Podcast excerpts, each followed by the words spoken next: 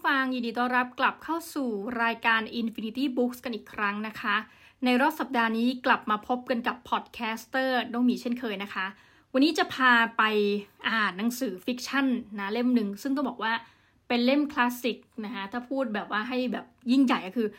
อมตะมหานิรันดร์การนะคะไม่ว่าจะนาน ไปสักเท่าไหร่เนี่ยหนังสือเล่มนี้ก็ยังขายดีมากๆ และที่อยู่ในมือขณะนี้ที่จะมารีวิวทุกท่านนะคะก็เป็นฉบับที่ตีพิมพ์ครั้งล่าสุดนะคะเป็นปกใหม่สวยมากนะคะหนังสือเล่มนี้เนี่ยอย่างที่ท่านเห็นหน้าปกก็ชื่อว่า The Alchemist นะคะ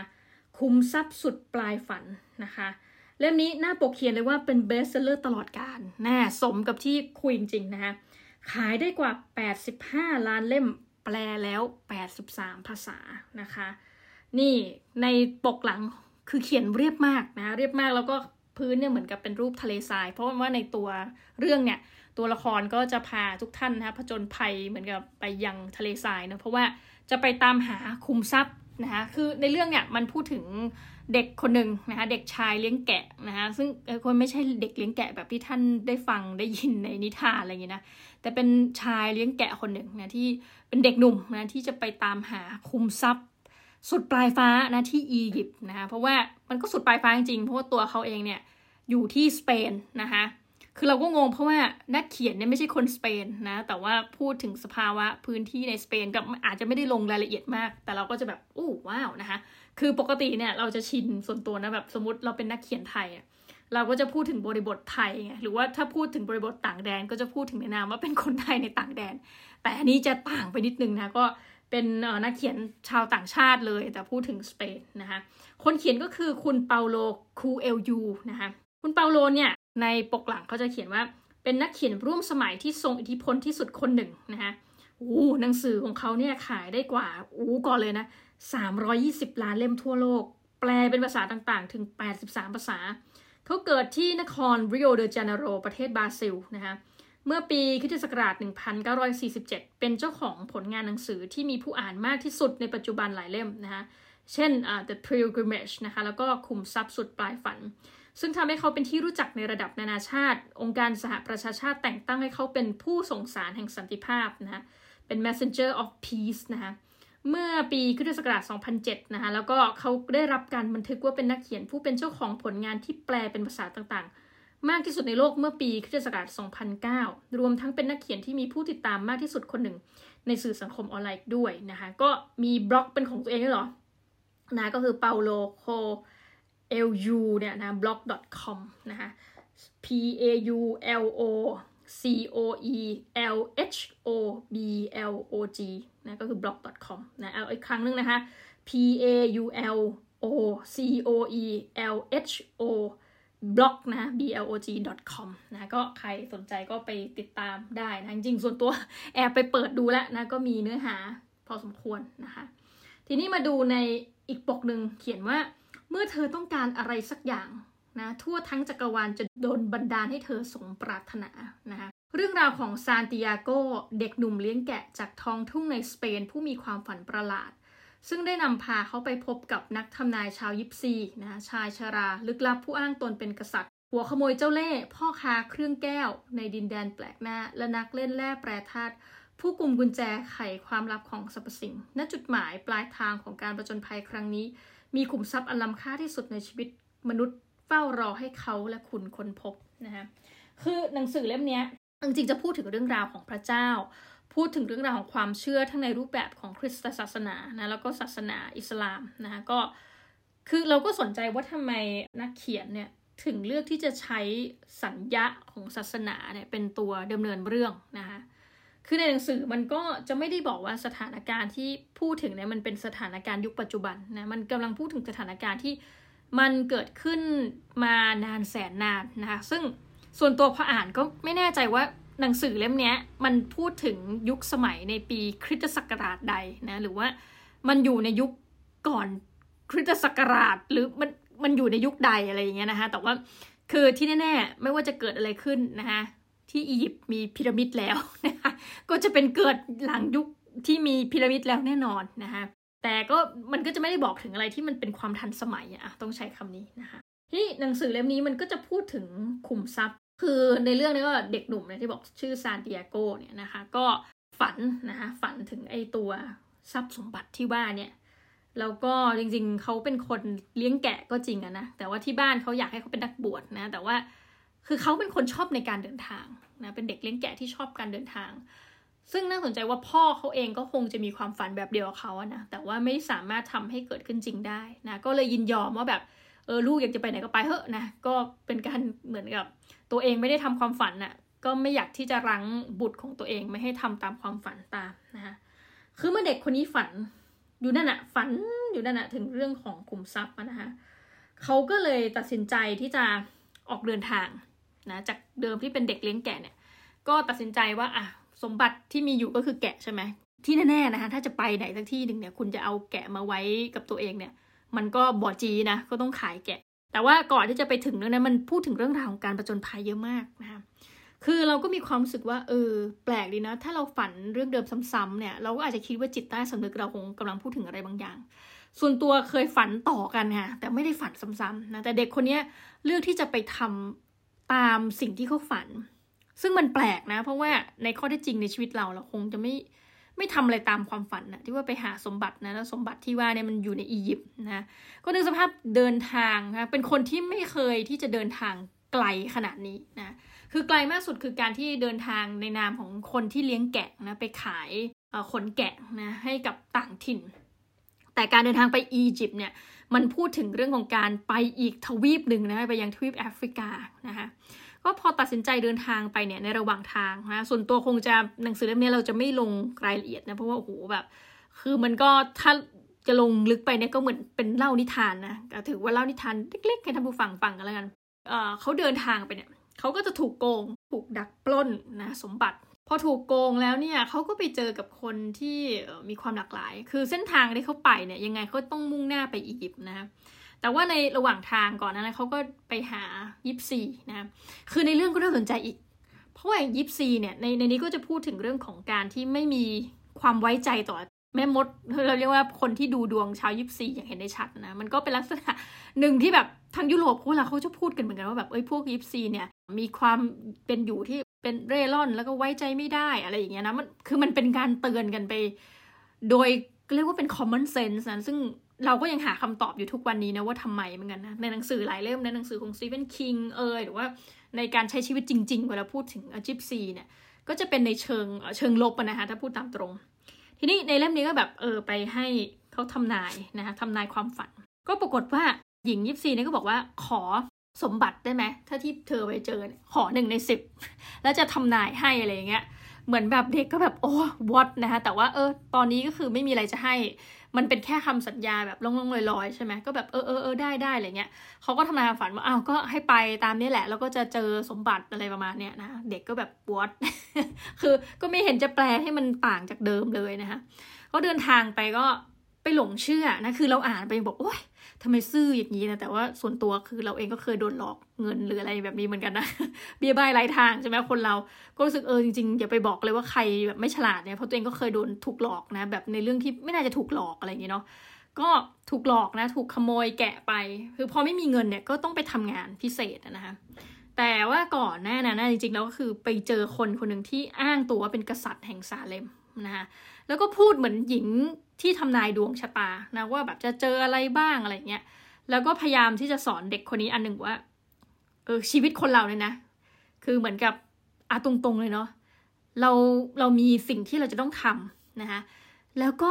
ท่านก็บอกว่าให้เราลองสังเกตที่สัญญาณ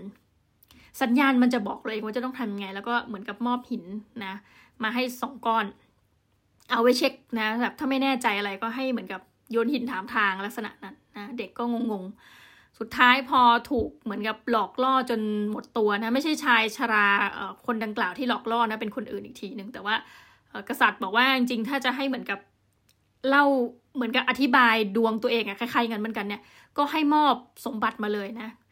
เดี๋ยวนี้นะไม่ใช่ไม่ใช่จะมอบให้มอบเลยนะ เด็กก็เหมือนกับ คือในเรื่องก็ดูซื่อพอสมควรนะซานดิเอโกเนี่ยเด็กเลี้ยงแก่นะก็ก็มอบไปก่อน ก็ยังพูดว่าแหมคนนี้ทริกกี้กว่าหญิงยิปซีอีกนะอย่างหญิงยิปซียังบอกว่าเจอแล้วค่อยเอามาให้นะอันนี้คือแบบต้องให้เลยนะคะสุดท้ายก็หมดตัวนะคะหลังจากไปถูกคนหลอกไปเรื่อยนึกว่าเป็นเพื่อนใหม่แหมที่ดีใจแบบเออให้แบบฝากแกะไว้กับนะฝากแกะไว้กับเสือนะไปซะเลย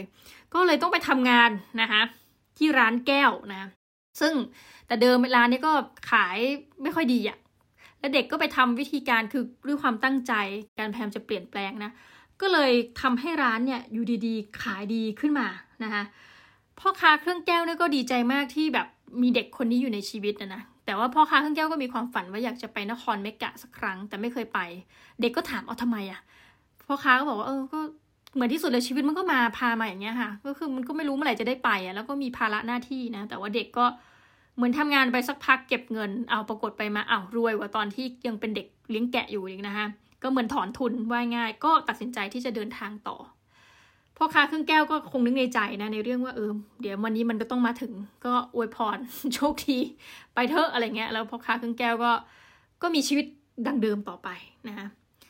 ทีนี้เด็กคนนี้ก็เดินทางนะก็ไปเจอคนอังกฤษ ซึ่งแบบโอ้โหอยากจะไปเจอคนที่เป็นเขาเรียกว่านักเล่นแร่แปรธาตุที่เปลี่ยนธาตุอะไรก็ได้ให้เป็นทองคำนะซึ่งมันก็จะเป็นยุคหนึ่งที่เรานึกถึงว่าเออคนพยายามจะไปตามหาเรื่องนี้จริง ๆ นะ หรือว่าแบบ fountain of youth นะ ก็มีคนตามหาเหมือนกันแบบน้ำพุที่กินแล้วจะชีวิตจะเป็นอมตะ ซึ่งเราก็แบบนึกในใจถึงบัดนี้เออมันมันเป็นจริงหรอแต่ว่าคุณอย่าคิดอะไรมากเลย เพราะว่าอย่างปัจจุบันถ้าเรามีการหลอกกันด้วยแบบ พรซี่สกีมอะไรอย่างนี้ใช่ไหมหลอกด้วยแบบเออเหมือนแบบเนี่ยมันมีผลตอบแทนร้อยละหนึ่งต่อเดือน เราก็ยังเชื่อกันอยู่จนถึงปัจจุบันนะดังนั้นก็ไม่แปลกใจที่ว่าพอในหนังสือเล่มนี้ก็พยายามบอกว่าเออมันก็มีคนเชื่อแบบเนี้ยนะเชื่อว่าเออมันมีจริง ๆอะคนเปลี่ยนท่าต่างๆ ให้เป็นทองคำชายผู้นั้นชายอังกฤษก็ตามหาแบบตั้งใจมุ่งมั่นที่จะตามหามากนะคะแต่ว่า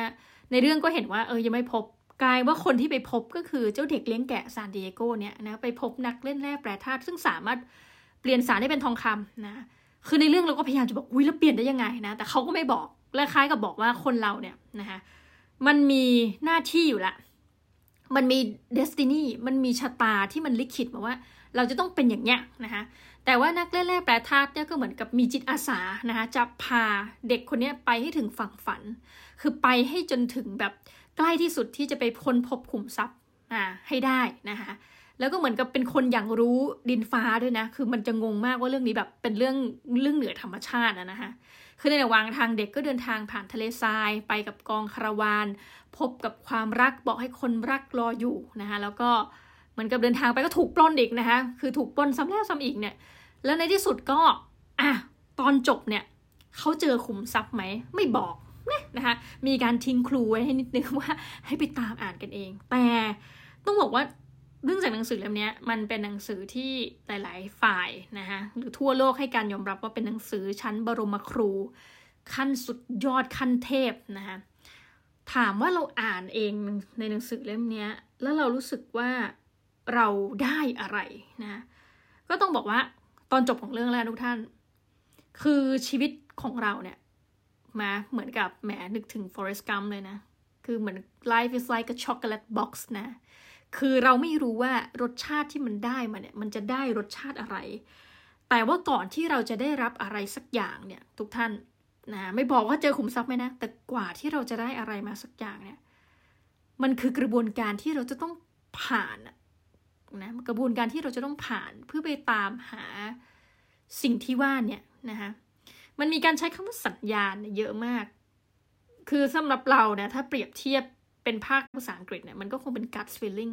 มันเป็นสิ่งที่มันอยู่ในสัญชาตญาณดิบของคุณที่บอกว่าเฮ้ยอันเนี้ยอันนี้มันใช่นะนึกถึงคำโอปราห์วินฟรีนะคือตอนที่เธอว่าเธอนั่งลงแล้วเธอจัดรายการโอปราห์วินฟรีของเธอเนี่ยมัน it just felt right นะเฮ้ยมันใช่เลย เราคิดว่าในหนังสือเล่มนี้พยายามจะบอกให้เราหา ค้นหาให้เจอว่าจริงๆทุกคนน่ะ มันมีสัญญาณที่ต้องบอกว่าเราจะต้องทำอะไร เราจะต้องเจออะไร เราจะต้องค้นพบอะไร เหมือนกับอเล็กซานเดอร์เฟลมิงอเล็กซานเดอร์แกรแฮมเบลนะโจฮันเนสกูเทนเบิร์กซามูเอลมอร์สเราจะต้องเป็นอะไรสักอย่างนะ เราอาจจะไม่ใช่คนที่แบบกลายเป็นนายกรัฐมนตรีแบบบิ๊กตู่นะไม่ต้องเป็นอย่างนั้นก็ได้นะไม่ต้องเป็นนะแต่ว่าท่านอาจจะเป็นอะไรอะ่ะมันเหมือนคนเราเกิดมา มันมีบางสิ่งบางอย่างที่จะให้เรามาค้นหาแล้วมาตอบโจทย์ชั่วชีวิตหนึ่งนะไอ้คำตอบนั้นเนี่ยหรือว่าสิ่งที่เราค้นหาจากหนังสือเล่มนี้มันบอกว่ามันมีหนึ่งสิ่งนะของเด็กคนนี้ก็ก็ยังงงกันว่า เอ๊ะขอโทษนะ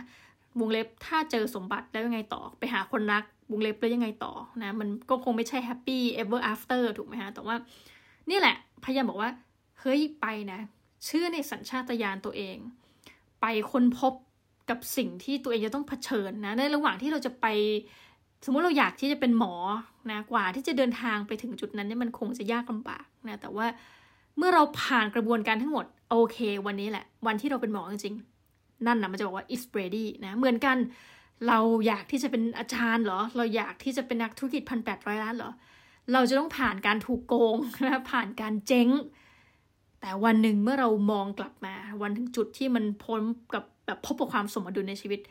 นั่นแหละค่ะมันก็จะเป็นจุดที่บอกว่า เออ ก็สมควรแล้วนะ ที่เราจะผ่านอุปสรรคทั้งหลากหลายมาเพื่อให้เราได้สมบัติจริง ๆ สมบัติที่มันมีค่าแบบที่เราคู่ควรนะ คุณค่าที่เดียนคู่ควรนะนี่เวอร์จริงนะ แต่ว่าหนังสือเล่มนี้มันก็จะบอกในลักษณะนั้น ซึ่งเราอาจจะต้องตั้งคำถามเหมือนกันว่าต้องอีกหลายคนที่ไม่รู้ว่าตัวเองต้องการอะไรจะทำอย่างไรนะคือหนังสือเล่มนี้ก็อาจจะไม่ได้ให้คำตอบเกี่ยวทุกอย่างแน่นอน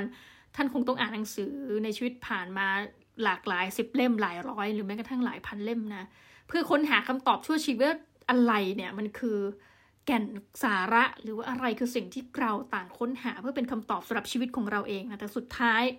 หนังสือเองอาจจะไม่ใช่คำตอบนะแต่ว่ามันเป็นตัวเรานั่นแหละ ที่ผ่านกระบวนการทั้งหลายรวมทั้งการเรียนรู้การอ่านและอุปสรรคในชีวิต แล้วจะบอกว่านั่นแหละค่ะ เราอยากที่จะค้นพบอะไรนะแต่ส่วนตัว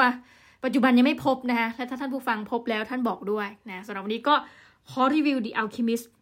ให้คะแนนไปเลยนะคะ9เต็ม 10สำหรับหนังสือเล่มนี้ และทุกท่านถ้าอ่านแล้วชอบหรือไม่ชอบยังไงมาเมาส์กันหน่อยอยากฟังนะสำหรับวันนี้ต้องขอขอบคุณมากนะที่ฟังกันจนจบรายการ Infinity Books ของเรานะแล้วเดี๋ยวเราจะกลับมาพบกันใหม่กับหนังสือเรื่องอะไร โปรดติดตามรอกันนะคะสำหรับวันนี้ขอบคุณมากค่ะ และสวัสดีค่ะ